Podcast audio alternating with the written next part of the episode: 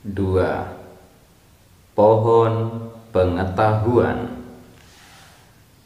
Dalam bab sebelumnya, kita melihat bahwa walaupun sapien telah menghuni Afrika Timur 150.000 tahun silam, mereka baru mulai merambah bagian-bagian lain planet bumi dan mendorong spesies-spesies manusia lain menuju kepunahan sekitar 70.000 tahun silam. Dalam milenium-milenium sebelumnya, Walau sapien-sapien purba terlihat persis seperti kita dan berotak sebesar otak kita, mereka tidak menikmati keunggulan besar apa pun dibandingkan spesies-spesies manusia lain. Tidak menghasilkan alat yang canggih-canggih amat dan tidak punya prestasi istimewa apa pun. Bahkan dalam perjumpaan pertama yang tercatat antara sapien dan Nendartal, orang-orang Nendartal menang sekitar 100.000 tahun silam sejumlah kelompok sapien bermigrasi ke utara memasuki wilayah Masrik atau di sekitar Levan, sekitar Suriah Lebanon sekarang yang merupakan kawasan Endartal namun gagal mapan di sana. Mungkin kegagalan itu gara-gara penduduk setempat yang jahat iklim yang kelewat dingin atau parasit setempat yang tidak mereka akrabi. Apa pun alasannya Sapien akhirnya mundur meninggalkan Naendartal sebagai penguasa Timur Tengah Catatan prestasi yang buruk ini telah membuat sejumlah cendekiawan berspekulasi bahwa struktur internal otak sapien zaman dulu barangkali berbeda dengan otak kita. Mereka terlihat seperti kita, namun kemampuan-kemampuan kognitif mereka belajar, mengingat, berkomunikasi jauh lebih terbatas.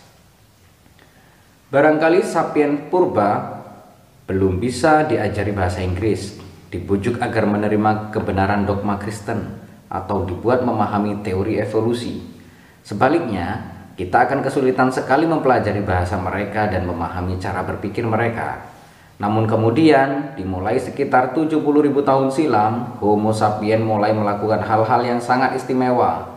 Pada sekitar masa itu, kawanan-kawanan sapien meninggalkan Afrika untuk kali kedua.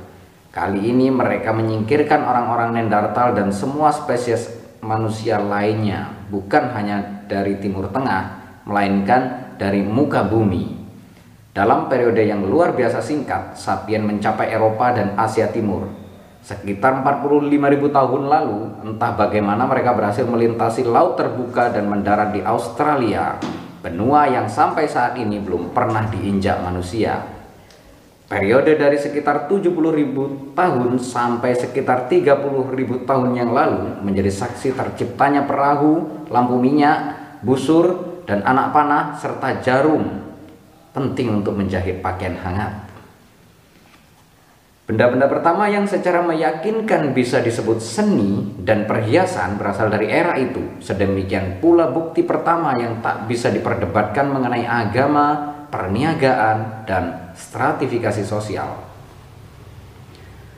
Kebanyakan peneliti percaya bahwa pencapaian-pencapaian yang pertama kalinya terjadi itu adalah produk revolusi kemampuan kognitif sapien.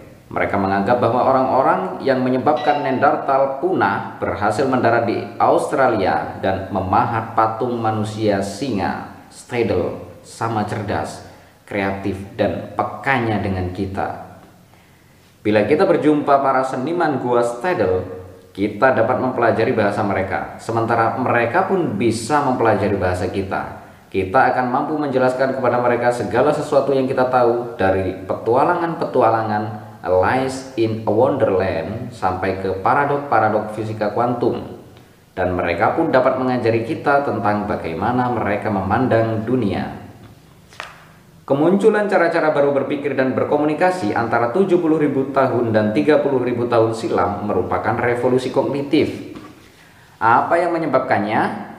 Kita tidak tahu pasti.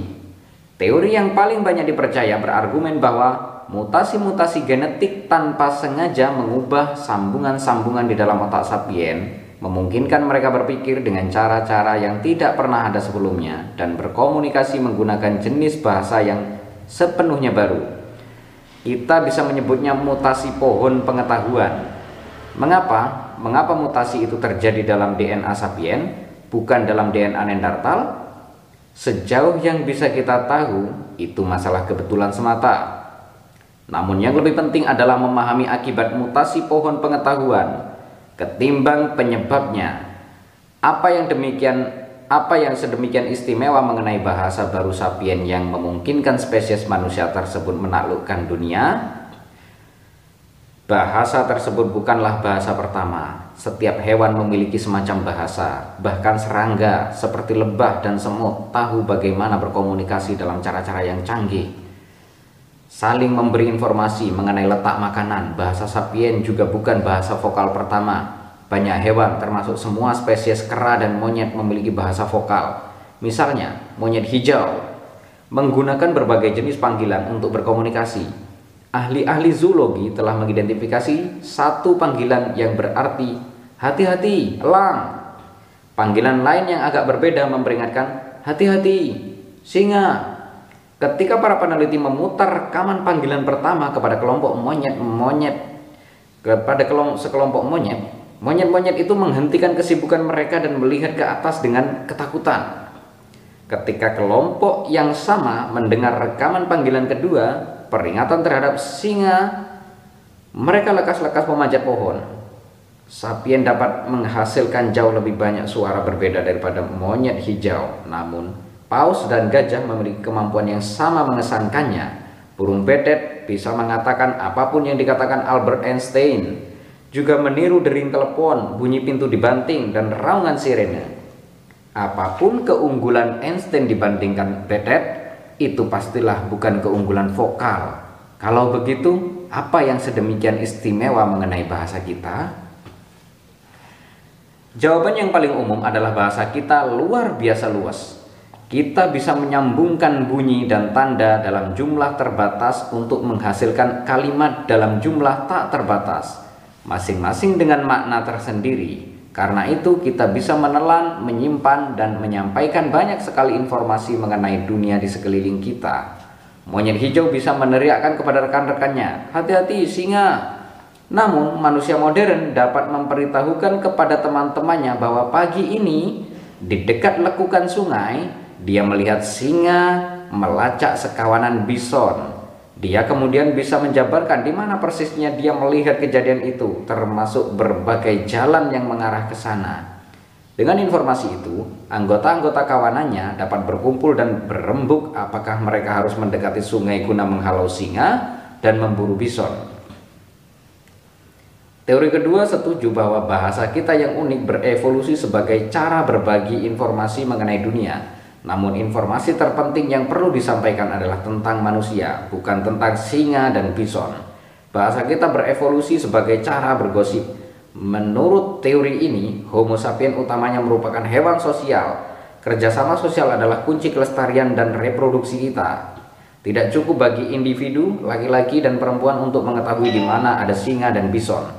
Jauh lebih penting bagi mereka untuk mengetahui siapa yang dibenci rekan sekawanan, siapa yang tidur dengan siapa, siapa yang jujur, dan siapa yang pembohong. Jumlah informasi yang harus seseorang peroleh dan simpan guna melacak hubungan yang terus berubah di antara beberapa lusin individu sungguh mencengangkan. Dalam kawanan yang terdiri atas 50 orang, ada 1225 hubungan satu orang dengan satu orang lain dan berkombinasi sosial kompleks yang tak terhitung banyaknya. Semua kera menunjukkan minat besar terhadap informasi sosial semacam itu, namun mereka sulit bergosip secara efektif.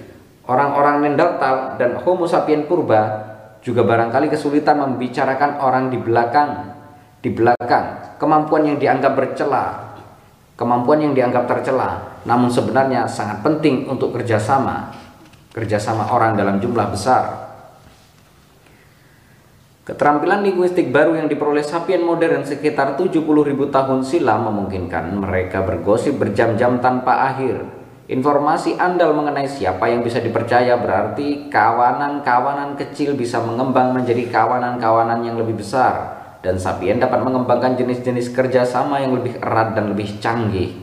Teori gosip mungkin terdengar seperti lawakan, namun banyak penelitian yang mendukungnya. Bahkan sekarang pun mayoritas sangat besar komunikasi manusia, baik dalam bentuk surat elektronik, panggilan telepon, ataupun kolom surat kabar. adalah gosip. Berba, bergosip sedemikian wajar bagi kita sehingga tampaknya bahasa kita berevolusi memang untuk alasan ini. Apa Anda pikir profesor-profesor sejarah mengobrol tentang alasan-alasan terjadinya Perang Dunia I sewaktu mereka bertemu untuk makan siang? Atau bahwa ahli-ahli fisika nuklir menghabiskan rehat kopi mereka dalam konferensi sains untuk membicarakan tentang quark? Kadang-kadang, namun lebih sering mereka bergosip tentang profesor yang memergoki suaminya berselingkuh atau perselisihan antara kepala departemen dan dekan atau rumor bahwa seorang kolega menggunakan dana penelitiannya untuk membeli mobil Lexus. Gosip biasanya berfokus kepada kesalahan. Penyebar isu adalah pilar keempat yang asli. Para jurnalis yang memberitahu masyarakat mengenai penipu dan penebang sehingga masyarakat terlindungi dari mereka Kemungkinan besar teori gosip maupun teori ada singa dekat sungai sama-sama sahih. Namun, ciri yang benar-benar khas di bahasa kita bukanlah kemampuannya menyampaikan informasi mengenai manusia dan singa, melainkan kemampuannya menyampaikan informasi mengenai hal-hal yang sama sekali tidak ada. Sejauh yang kita tahu, hanya sapien yang bisa membicarakan tentang segala macam entitas yang tidak pernah mereka lihat, sentuh, atau cium baunya. Legenda mitos, dewa-dewi, dan agama muncul untuk pertama kalinya bersama revolusi kognitif.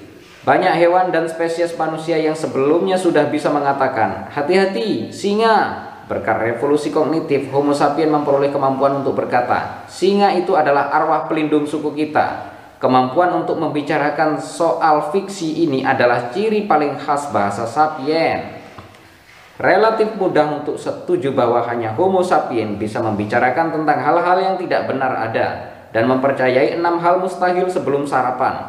Anda tidak akan pernah bisa meyakinkan monyet untuk menyerahkan sebatang pisang kepada Anda dengan menjanjikan kepadanya pisang dalam jumlah tak terbatas di surga monyet setelah dia mati. Namun mengapa hal itu penting? Bagaimanapun, fiksi bisa menyesatkan atau mengalihkan perhatian secara membahayakan Orang-orang yang mendatangi hutan guna mencari-cari peri dan kuda bertanduk satu tampaknya berkemungkinan bertahan hidup lebih kecil daripada orang-orang yang pergi mencari jamur dan rusa. Dan bila Anda menghabiskan waktu berjam-jam berdoa kepada arwah-arwah penjaga yang tidak ada, tidakkah Anda menyanyiakan waktu berharga, waktu yang lebih baik dihabiskan untuk mencari makanan, bertarung, dan bersenggama namun, fiksi telah memungkinkan kita bukan hanya menghayalkan ini itu, melainkan juga melakukannya secara bersama-sama. Kita dapat merajut mitos-mitos bersama seperti kisah penciptaan dunia dalam kitab suci, mitos-mitos kala mimpi orang-orang aborigin Australia, dan mitos-mitos nasionalis negara-negara modern. Mitos-mitos semacam itu memberi sapien kemampuan yang tak terbatas ada sebelumnya untuk bekerja sama secara luas beramai-ramai. Mitos-mitos semacam itu memberi sapien kemampuan yang tak pernah ada sebelumnya untuk bekerja sama secara luas beramai-ramai. Semut dan lebah juga bisa bekerja sama dalam jumlah besar, namun mereka melakukannya dengan kaku dan hanya dengan kerabat-kerabat dekat. Serigala dan simpanse bekerja sama secara jauh lebih luas daripada semut, namun mereka hanya bisa melakukannya bersama sejumlah kecil individu lain yang mereka kenal dan dengan akrab. Sapien dapat bekerja sama dalam cara-cara yang luar biasa luas dengan orang asing yang tak terhitung banyaknya. Itulah mengapa sapien menguasai dunia, sementara semut memakan sisa-sisa kita dan simpanse terkurung dalam kebun binatang dan laboratorium penelitian. Legenda Pijel Sepupu kita, simpanse, biasanya hidup dalam kelompok-kelompok kecil yang terdiri atas beberapa lusin individu. Mereka membentuk pertemanan yang erat, berburu bersama-sama, dan bertarung bahu-membahu melawan babun, citah, dan simpanse musuh. Struktur sosial mereka cenderung hierarkis. Anggota yang dominan, yang nyaris selalu pejantan, disebut pejantan alfa. Pejantan dan betina lain menunjukkan ketundukan kepada mereka, pejantan alfa dengan menunduk di hadapan seraya membuat bunyi mengerung. Bisa dibilang persis seperti manusia jelata merunduk di hadapan raja. Pejantan alfa berupaya mempertahankan harmoni sosial dalam kelompoknya. Ketika dua individu bertarung, dia akan menangani dan menghentikan kekerasan itu dia juga melakukan hal-hal yang kurang menyenangkan seperti memonopoli makanan tertentu yang digemari dan mencegah pejantan-pejantan berperingkat rendah kawin dengan betina. Ketika dua pejantan memperebutkan posisi alfa, mereka biasanya melakukan itu dengan membentuk koalisi luas yang terdiri atas pendukung pejantan maupun betina di antara anggota-anggota kelompok. Hubungan di antara anggota-anggota koalisi didasarkan kepada kontak akrab harian, berpelukan, bersentuhan, berciuman, menelisik, dan tolong-menolong. Seperti politikus manusia yang saat kampanye pemilu berkeliling untuk berjabat tangan dan mengecup bayi. Demikian pula para kandidat yang berebut kedudukan puncak dalam kelompok simpanse menghabiskan banyak waktu memeluk, menepuk punggung, dan mencium bayi simpanse Pejantan alfa biasanya meraih posisinya bukan karena dia secara fisik lebih kuat, melainkan karena dia memimpin koalisi yang besar dan stabil. Koalisi-koalisi ini berperan utama bukan hanya selama pergulatan terbuka memperebutkan posisi alfa, melainkan juga dalam nyaris semua aktivitas sehari-hari. Anggota-anggota koalisi menghabiskan lebih banyak waktu bersama-sama, berbagi makanan, dan saling membantu pada masa-masa sulit. Ada batas tegas ukuran kelompok yang bisa dibentuk dan dipertahankan dengan cara seperti itu. Agar berfungsi semua anggota suatu kelompok harus saling mengenal secara akrab. Dua simpanse yang tidak pernah bertemu, tidak pernah bertarung, dan tidak pernah saling menelisik tidak akan pernah tahu apakah mereka bisa saling mempercayai, apakah ada manfaatnya saling membantu, dan yang mana di antara mereka yang lebih tinggi peringkatnya. Dalam kondisi alami, satu kawanan simpanse biasanya terdiri atas sekitar 20-50 individu. Seiring meningkatnya jumlah simpanse dalam kawanan, tatanan sosial goyah, sehingga akhirnya mengarah ke perpecahan dan pembentukan kawanan baru oleh sebagian anggota kelompok itu. Hanya dalam beberapa kasus, ahli zoologi pernah mengamati kelompok yang beranggotakan lebih banyak daripada 100 simpanse, kelompok-kelompok terpisah jarang bekerja sama, dan cenderung saling memperebutkan wilayah dan makanan.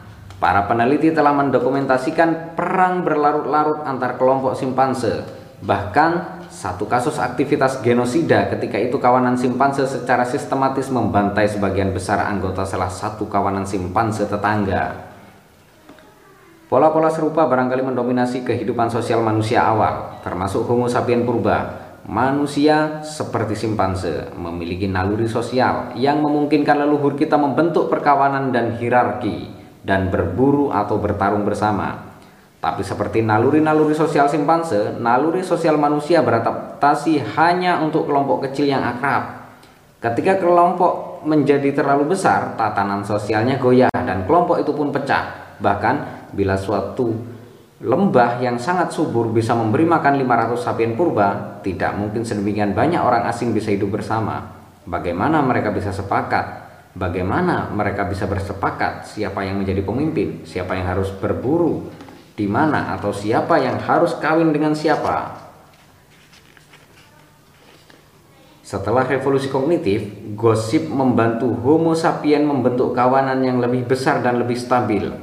Namun, Gosip pun memiliki keterbatasan. Penelitian sosiologis telah menunjukkan bahwa ukuran alami maksimum kelompok yang diikat oleh gosip antara sekitar 150 orang. Kebanyakan orang tidak bisa mengenal secara akrab ataupun bergosip secara efektif mengenai lebih daripada 150 manusia. Bahkan kini, ambang batas kritis bagi organisasi manusia ada di sekitar angka ajaib 150 di mana ambang batas itu masyarakat, bisnis, jejaring sosial, dan satuan militer dapat mempertahankan keutuhan terutama berdasarkan hubungan akrab dan penyebaran rumor. Tidak ada kebutuhan peringkat formal, jabatan, dan kitab hukum dalam menjaga tatanan. Peleton yang terdiri atas 30 prajurit atau bahkan kompi yang terdiri atas 100 prajurit dapat berfungsi dengan baik berdasarkan hubungan-hubungan akrab dengan disiplin formal minimum. Seorang sersan yang sangat dihormati dapat menjadi raja kompi dan menerapkan kewenangan bahkan atas perwira berpangkat lebih tinggi. Bisnis keluarga kecil dapat hidup dan berkembang tanpa dewan direksi SEO ataupun bagian pembukuan. Namun begitu ambang batas 150 individu terlampaui, segala sesuatu tidak bisa lagi bekerja seperti itu. Anda tidak bisa menjalankan divisi yang terdiri atas ribuan prajurit seperti Anda menjalankan satu peleton. Bisnis keluarga yang sukses biasanya menghadapi krisis ketika tumbuh makin besar dan mempekerjakan lebih banyak pegawai. Bila tidak, bisa merombak diri. Bisnis itu bisa gulung tikar. Bagaimana Homo sapien berhasil melintasi ambang batas kritis ini dan akhirnya mendirikan kota-kota yang berisi puluhan ribu penduduk dan imperium-imperium yang memerintah ratusan juta jiwa? Rahasianya barangkali adalah kemunculan fiksi. Banyak orang yang saling asing bisa sukses bekerja sama berkat mempercayai mitos-mitos bersama. Tiap kerjasama manusia berskala besar, entah itu negara modern, gereja zaman pertengahan, kota kuno, atau suku purba, berakar di mitos-mitos bersama yang hanya mungkin ada dalam imajinasi kolektif manusia. Gereja berakar di mitos religius yang sama. Dua orang Katolik yang tidak pernah bertemu tetap saja bisa berangkat berperang salib bersama-sama atau mengumpulkan dana untuk membangun rumah sakit karena mereka sama-sama percaya bahwa Tuhan telah mewujud menjadi manusia dan membiarkan dirinya disalib untuk menebus dosa-dosa kita. Negara-negara berakar di mitos-mitos nasional yang sama, dua orang Serbia yang tidak pernah bertemu mau mengambil resiko untuk saling menyelamatkan karena mereka sama-sama percaya akan keberadaan sang bangsa Serbia tanah air Serbia dan bendera Serbia. Sistem-sistem hukum berakar di mitos-mitos hukum yang sama. Dua pengacara yang tidak pernah bertemu tetap bisa bergabung membela seseorang yang sepenuhnya asing bagi mereka karena mereka semua percaya akan keberadaan hukum, keadilan, hak asasi manusia, serta uang bayaran.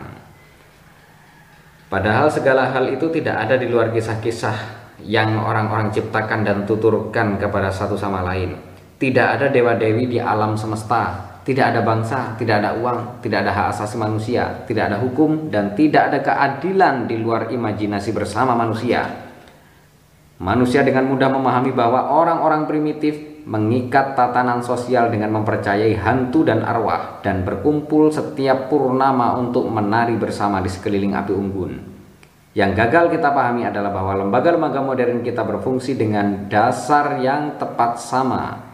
Ambil contoh dunia korporasi bisnis. Pebisnis dan pengacara modern adalah sebenarnya tukang sihir yang didaya. Perbedaan mendasar antara mereka dan dukun suku adalah bahwa pengacara modern menuturkan kisah-kisah yang jauh lebih aneh. Legenda pijet memberi kita contoh yang bagus. Suatu lambang yang agak menyerupai manusia singa, stadel, kini ada di berbagai mobil, truk, sepeda motor dari Paris sampai Sydney. Lambang itu menghiasi kap mesin kendaraan-kendaraan yang dibuat oleh Peugeot, salah satu produsen mobil tertua dan terbesar di Eropa. Peugeot bermula sebagai bisnis keluarga kecil di desa Valentine, hanya sekitar 300 km dari Gua Stadel. Kini perusahaan itu mempekerjakan sekitar 200 ribu orang di seluruh dunia. Sebagian besar di antaranya saling asing satu sama lain Orang-orang asing ini bekerja sama dengan sedemikian efektif sehingga pada 2008 Pijet menghasilkan 1,5 juta lebih mobil, memperoleh pendapatan sekitar 55 miliar euro. Dengan cara apa kita dapat mengatakan bahwa Pijet SE, nama resmi sebuah perusahaan, dengan cara apa kita dapat mengatakan bahwa perusahaan Pijet ada Ada banyak kendaraan pijat, namun jelas kendaraan-kendaraan itu bukanlah perusahaannya. Bahkan, bila setiap mobil pijat di dunia secara bersama-sama dibuang dan dijual sebagai logam bekas, pijat tidak akan hilang. Pijat akan terus membuat mobil-mobil baru mengeluarkan laporan tahunan. Perusahaan itu memiliki pabrik, mesin, dan ruang pamer, juga mempekerjakan mekanik, akuntan, dan sekretaris. Namun mereka semua bukanlah pijat. Suatu bencana mungkin menewaskan setiap pegawai pijat, lalu menghancurkan seluruh lini perakitan dan kantor eksekutifnya. Namun kalau begitu pun perusahaan itu masih bisa meminjam uang, mempekerjakan pegawai baru, membangun pabrik baru, dan membeli mesin baru. Pijet memiliki manajer dan pemegang saham, namun mereka juga bukan perusahaan itu sendiri. Semua manajer bisa dipecat dan semua sahamnya dijual, namun perusahaan itu sendiri akan tetap utuh. Bukan berarti Pijet SA tak tergoyahkan atau abadi, bila hakim memerintahkan pembubaran perusahaan, pabrik-pabriknya akan tetap berdiri, sementara para pekerja, akuntan, manajer, dan pemegang saham akan terus hidup. Namun, pijet akan menghilang seketika. Singkatnya, pijet seolah tidak memiliki hubungan esensial apa-apa dengan dunia fisik. Apakah pijet SE benar-benar ada? Pijet adalah sebuah imajinasi bersama kita, Para pengacara menyebutnya fiksi hukum. Pijet tidak bisa ditunjuk, dia bukan benda fisik. Namun pijet hadir sebagai entitas hukum, seperti juga Anda atau saya. Pijet diikat oleh hukum-hukum negara tempatnya beroperasi. Pijet bisa membuka rekening bank dan memiliki properti. Pijet membayar pajak dan bisa dituntut atau bahkan dijatuhi hukuman secara terpisah dengan siapa pun di antara orang-orang yang memiliki ataupun bekerja untuk perusahaan tersebut. Pijet tergolong ke dalam genre fiksi hukum tertentu yang disebut perusahaan perseroan terbatas. Gagasan di balik perusahaan-perusahaan semacam itu tergolong salah satu ciptaan paling cerdas manusia. Homo sapien hidup selama beribu-ribu tahun tanpa perusahaan semacam itu. Selama sebagian besar sejarah yang tercatat, properti hanya bisa dimiliki oleh manusia yang bertulang dan berdaging, yang terdiri yang berdiri di atas dua kaki dan punya otak besar Bila Jane dari Prancis abad ke-13 mendirikan bengkel pembuat kereta, dia sendirilah bisnisnya. Bila kereta yang dia buat rusak seminggu setelah dibeli, pembeli yang menggerutu akan menuntut Jane secara pribadi. Bila Jane meminjam seribu koin emas untuk mendirikan bengkelnya dan bisnisnya gagal, dia harus melunasi pinjaman itu dengan menjual properti pribadinya, rumahnya, sapinya, tanahnya. Dia bahkan mungkin harus menjual anak-anaknya sebagai budak Bila dia tidak bisa melunasi utang, dia bisa dijebloskan ke penjara oleh negara atau diperbudak oleh pemberi pinjaman. Dia sepenuhnya bertanggung jawab tanpa batas atas segala kewajiban yang ditimbulkan oleh bengkelnya. Bila Anda hidup pada masa yang sama dengan Jane, Anda barangkali akan berpikir dua kali sebelum memulai usaha sendiri. Dan memang situasi hukum seperti itu menciutkan niat orang berusaha. Orang-orang takut memulai bisnis baru dan mengambil resiko ekonomi Rasanya membuka usaha tidak setimpal dengan risikonya, yaitu keluarga mereka bisa berakhir benar-benar miskin papa. Itulah mengapa manusia mulai secara kolektif membayangkan keberadaan perusahaan perseroan terbatas. Perusahaan semacam itu secara hukum terpisah dari orang-orang yang mendirikannya atau menanamkan uang ke dalamnya atau mengelolanya. Selama beberapa abad terakhir, perusahaan-perusahaan semacam itu telah menjadi pemain-pemain utama di ajang ekonomi dan kita telah menjadi sedemikian terbiasa sehingga kita lupa bahwa perseroan terbatas hanya ada dalam imajinasi kita. Di Amerika Serikat, istilah teknis untuk perusahaan perseroan terbatas adalah korporasi. Ironis, sebab istilah itu berasal dari kata corpus atau tubuh dalam bahasa Latin. Sesuatu yang justru tidak dimiliki oleh korporasi, meskipun tidak memiliki tubuh yang sesungguhnya, Sistem hukum Amerika memperlakukan korporasi sebagai pribadi legal, seolah-olah manusia yang berdaging dan bertulang. Demikian pula sistem hukum Prancis sejak 1896 ketika Armand Piget yang telah mewarisi dari orang tuanya satu bengkel pandai logam yang menghasilkan pegas, gergaji, dan sepeda memutuskan untuk terjun ke dalam bisnis mobil. Demi tujuan itu, dia mendirikan perusahaan perseroan terbatas Arman Pijet menamai perusahaan itu dengan namanya sendiri, namun perusahaan tersebut terpisah dari dia. Bila salah satu mobil buatan perusahaan pijet rusak, pembeli bisa menuntut perusahaan pijet, bukan Arman Pijet. Bila perusahaan itu meminjam jutaan francs dan kemudian ambruk, Arman Pijet tidak berutang satu francs pun kepada para pemberi pinjaman. Pinjaman itu toh diberikan kepada perusahaan pijet, bukan kepada Arman Pijet, si homo sapien.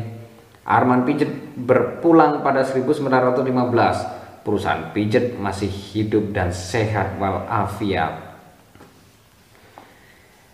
Bagaimana tepatnya Arman Pijet, sang manusia menciptakan pijet si perusahaan? Dengan cara mirip sekali dengan cara pemuka agama dan tukang sihir menciptakan dewa-dewi dan setan sepanjang sejarah. Juga cara ribuan cure Prancis masih menciptakan tubuh Kristus setiap minggu di gereja-gereja paroki. Semua itu adalah perkara menuturkan kisah dan meyakinkan orang-orang agar mempercayai kisah tersebut. Perihal Cure Prancis, kisah pentingnya adalah kehidupan dan kematian Kristus seperti yang digambarkan gereja Katolik. Menurut kisah itu, bila seorang pastor Katolik yang mengenakan pakaian sucinya mengucapkan dengan hikmat kata-kata yang tepat pada saat yang tepat, roti dan anggur biasanya pun berubah menjadi daging dan darah Tuhan. Sang pastor menyerukan, Hoc es corpus mum.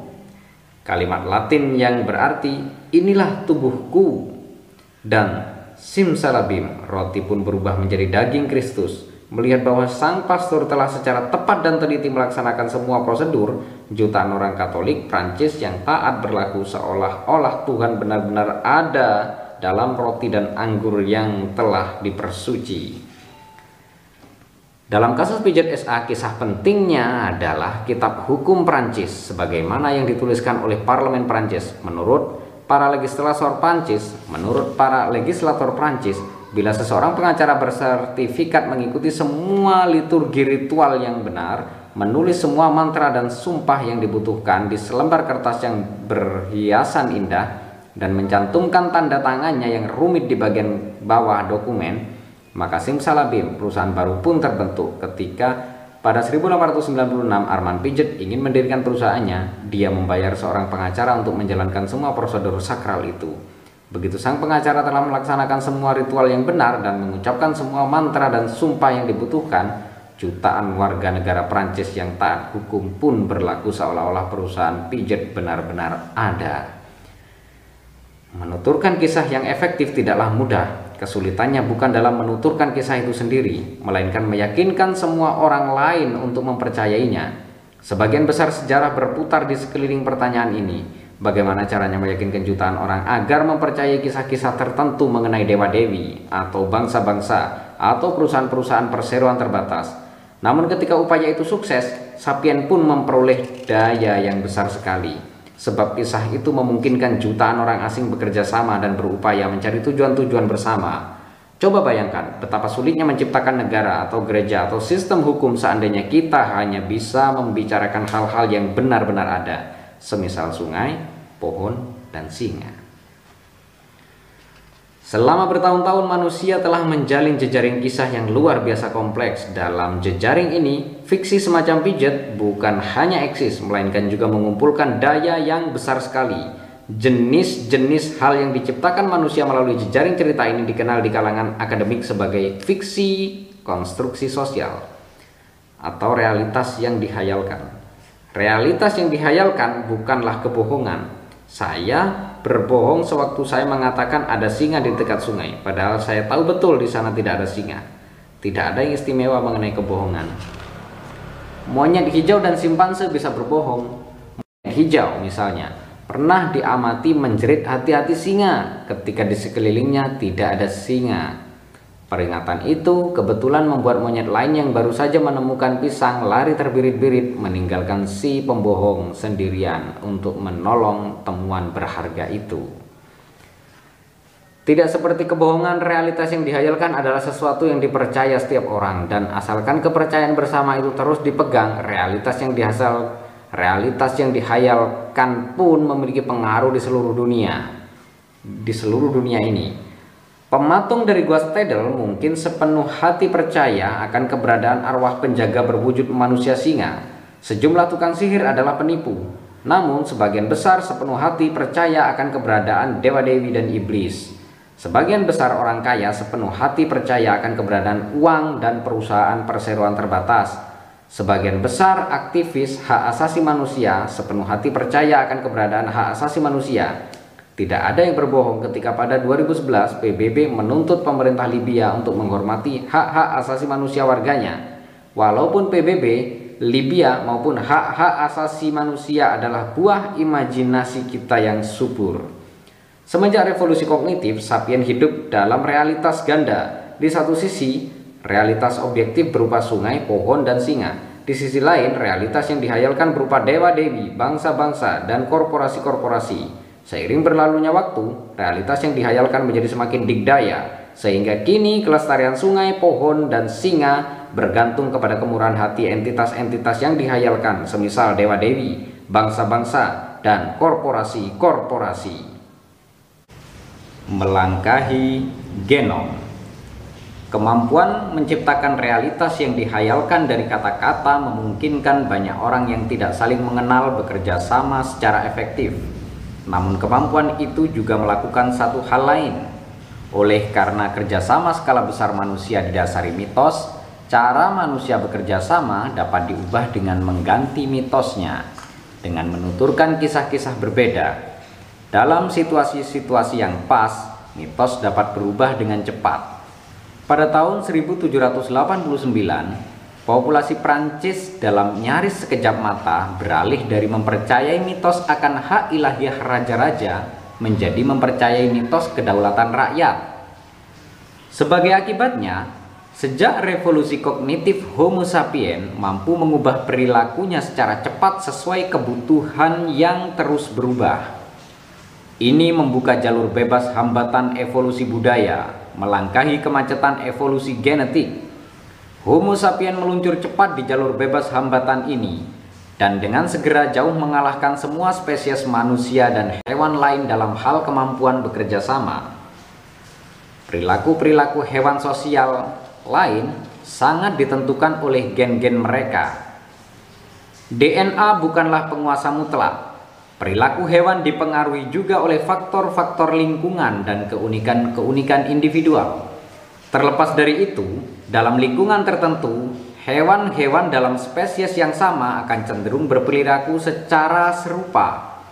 Perubahan-perubahan besar dalam hal perilaku sosial umumnya tidak bisa terjadi tanpa mutasi genetik. Misalnya, Simpanse biasa memiliki kecenderungan genetik untuk hidup dalam kelompok-kelompok hierarkis yang dipimpin oleh satu pejantan alfa.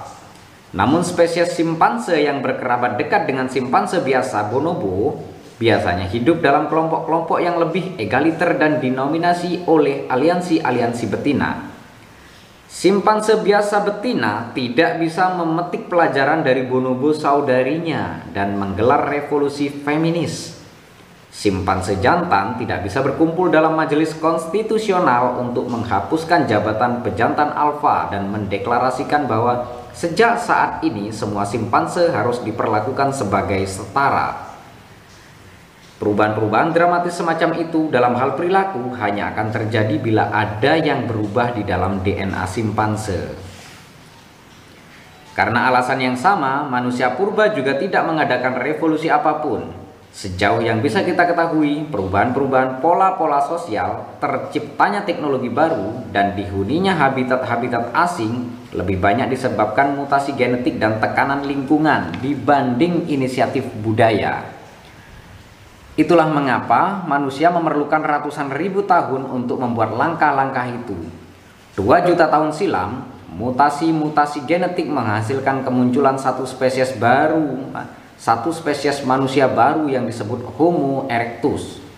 Kemunculannya disertai oleh pengembangan teknologi, alat batu baru yang kini diakui sebagai ciri khas spesies ini.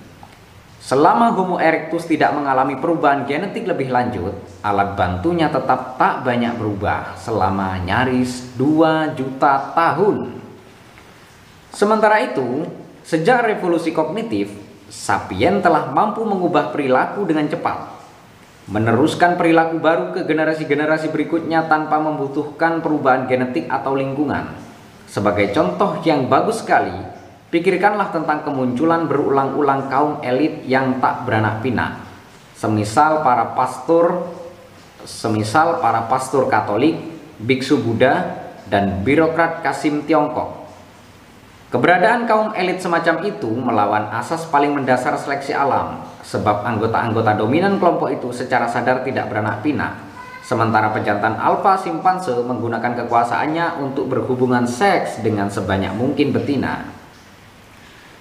Sehingga menjadi bapak sebagian besar anak dalam kawanannya. Lelaki-lelaki alfa Katolik sepenuhnya menghindari hubungan seksual dan perawakan perawatan anak.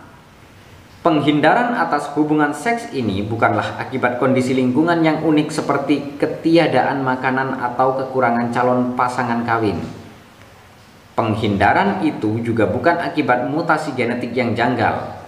Gereja Katolik telah bertahan selama berabad-abad bukan karena mewariskan gen selibat dari satu paus ke paus berikutnya, melainkan dengan mewariskan kisah-kisah perjanjian baru dan hukum kanonik Katolik. Dengan kata lain, sementara pola-pola perilaku manusia purba tak berubah selama ribuan tahun, spesies dapat mengubah struktur sosial, sifat hubungan antar pribadi, aktivitas ekonomi, dan beraneka ragam perilaku lain dalam satu atau dua dasawarsa. Taruhlah ada seorang warga Berlin yang terlahir pada 1900 dan hidup sampai berusia seabad. Dia menghabiskan masa kanak-kanaknya di kekaisaran Hohenzollern Wilhelm II. Masa dewasanya di Republik Weimar, Reich ketiga Nazi, dan Jerman Timur Komunis. Dan dia wafat sebagai warga Jerman bersatu yang demokratis. Dia telah berhasil menjadi bagian lima sistem sosiopolitik yang teramat berbeda walaupun DNA-nya tetap tepat sama Inilah kunci kesuksesan Sapien. Dalam pertarungan satu lawan satu, seorang Nendartal barangkali akan mengalahkan seorang Sapien. Namun dalam konflik yang melibatkan ratusan orang-orang Nendartal tak akan mampu menang. Orang-orang Nendartal bisa berbagi informasi mengenai keberadaan singa, namun mereka barangkali tidak bisa menuturkan dan merevisi kisah-kisah tentang arwah-arwah pelindung suku tanpa kemampuan mengubah fiksi, orang-orang Nendartal tidak bisa bekerja sama secara efektif dalam jumlah besar maupun menyesuaikan perilaku sosial mereka terhadap tantangan-tantangan yang berubah cepat. Meskipun kita tidak bisa memasuki akal budi Nendartal untuk memahami bagaimana mereka berpikir, kita punya bukti tak langsung tentang keterbatasan kognisi Nendartal dibandingkan dengan sapien pesaing mereka Ahli-ahli arkeologi yang menggali situs-situs sapien berusia 30.000 tahun di pedalaman Eropa terkadang menemukan cangkang hewan laut yang berasal dari pesisir laut tengah dan Atlantik. Satu-satunya kemungkinan cangkang-cangkang itu sampai ke pedalaman benua adalah melalui perniagaan jarak jauh antara kawanan-kawanan sapien yang berbeda. Situs-situs Neanderthal tidak memiliki bukti perniagaan semacam itu, setiap kelompok membuat sendiri alatnya dari bahan-bahan setempat. Satu contoh lagi datang dari Pasifik Selatan, kawanan-kawanan sapien yang hidup di pulau New Ireland, sebelah utara Papua, menggunakan sejenis kaca vulkanik yang disebut obsidian untuk membuat alat-alat yang teramat kuat dan tajam. Tapi New Ireland tidak memiliki sumber alami obsidian Uji laboratorium mengungkapkan bahwa obsidian yang digunakan penduduk New Ireland dibawa dari sumbernya di New Britain, pulau yang berjarak 400 km jauhnya. Para penghuni pulau-pulau itu pastilah pelaut piawai yang berniaga dengan berlayar jarak jauh dari pulau ke pulau. Perniagaan mungkin tampak sebagai aktivitas yang sangat pragmatik yang tidak memerlukan dasar fiktif. Namun nyatanya, tidak ada hewan selain sapien yang melibat yang terlibat dalam perniagaan. Dan semua jejaring perniagaan sapien yang kita miliki, bukti rincinya ternyata didasari fiksi. Perniagaan tidak bisa ada tanpa rasa percaya dan sangat sulit untuk mempercayai orang asing. Jejaring perniagaan global masa kini didasarkan kepada kepercayaan kita terhadap entitas-entitas fiktif semacam dolar, Federal Reserve Bank, dan merek dagang khas milik korporasi.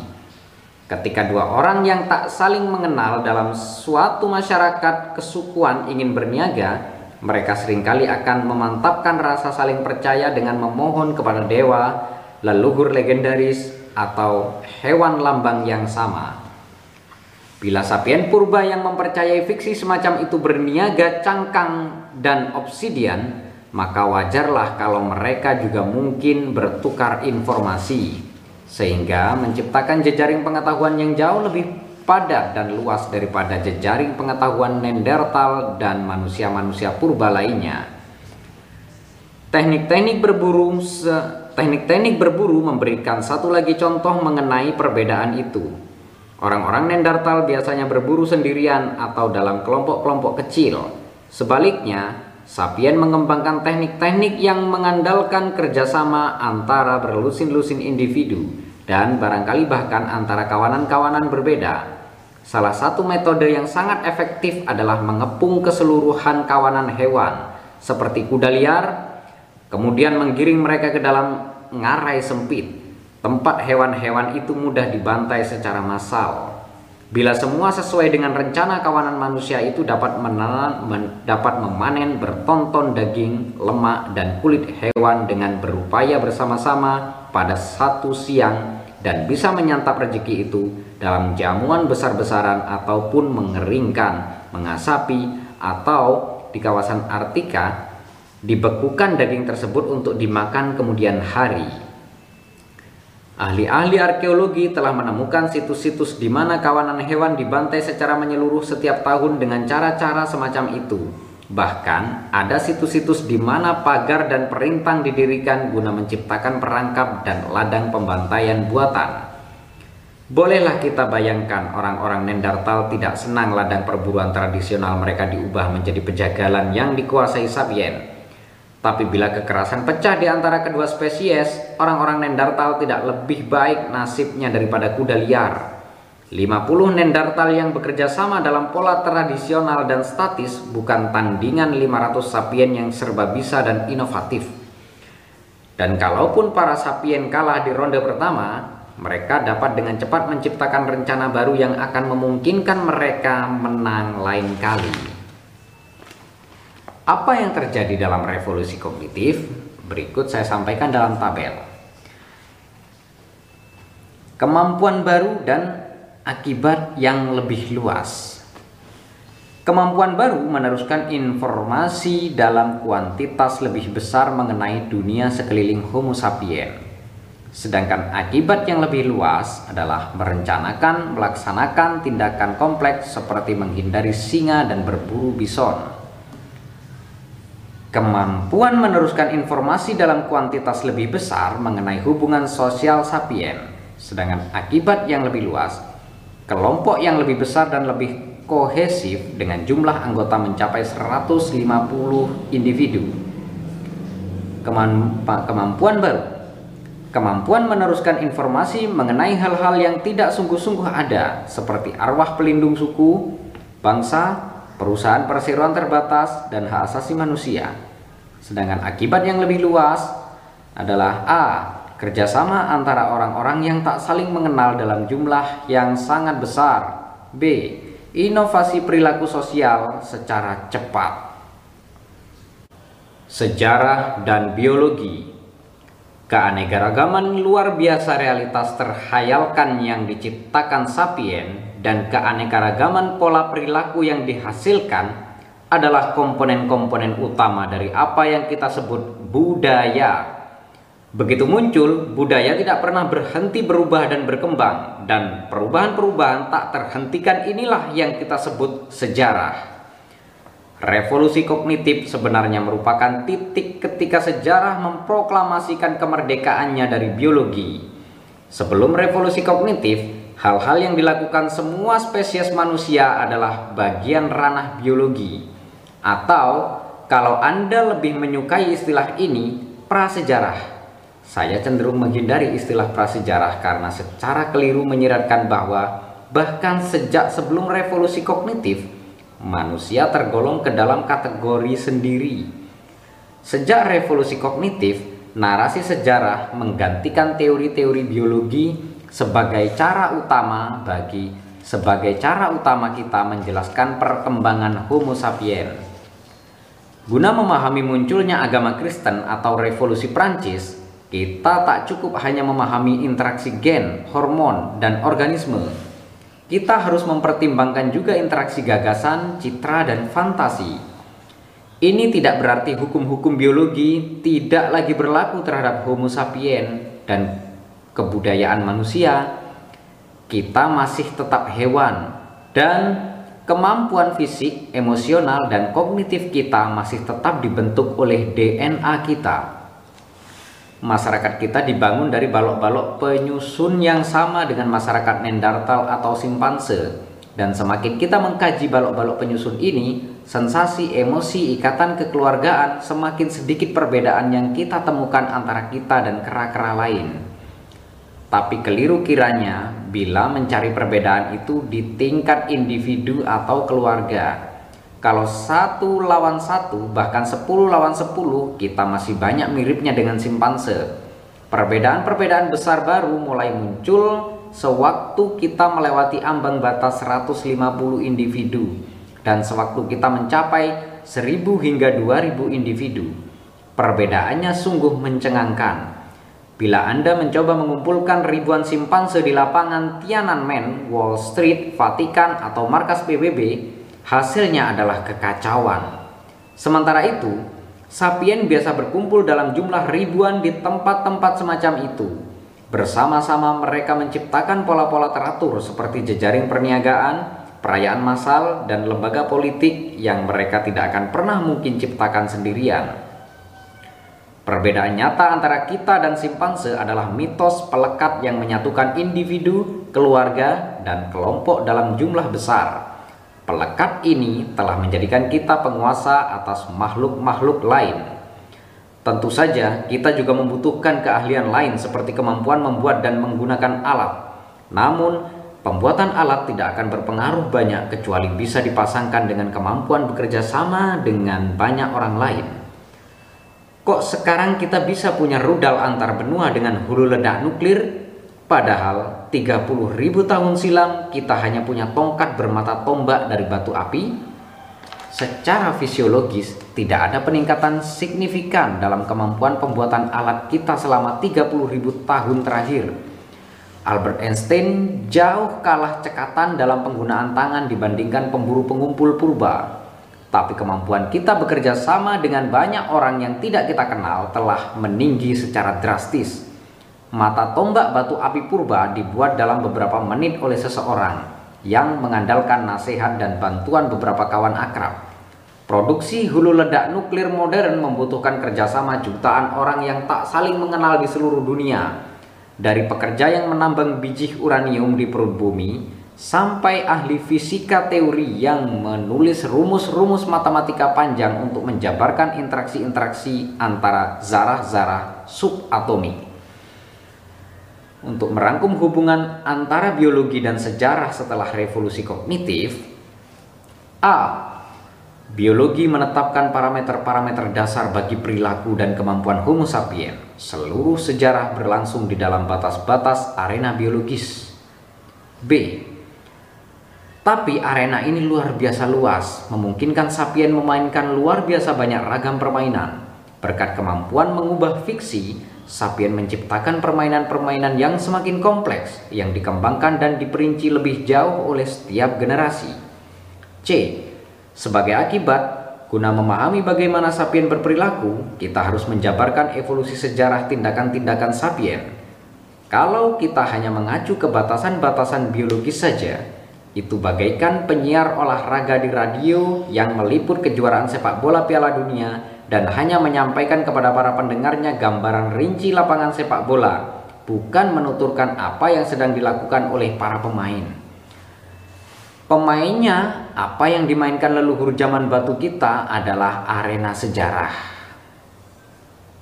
Sejauh yang kita tahu, orang-orang yang mengukir manusia, manusia singa Stadel sekitar 30.000 tahun silam memiliki kemampuan fisik, emosional, dan intelektual yang sama dengan kita. Apa yang mereka lakukan sewaktu bangun pagi, apa yang mereka santap untuk sarapan dan makan siang, seperti apa masyarakat mereka, apakah mereka memiliki hubungan monogami dan keluarga inti, Apakah mereka memiliki upacara, aturan moral, pertandingan olahraga, dan ritual agama? Apakah mereka berperang? Bab berikutnya mengintip di balik tirai zaman, mengkaji revolusi apa kehidupan dalam milenium-milenium yang memisahkan revolusi kognitif dan revolusi pertanian. Halo sobat-sobat jenius di mana pun Anda berada. Saya Guntur Sulaksono, pengisi suara di channel ini.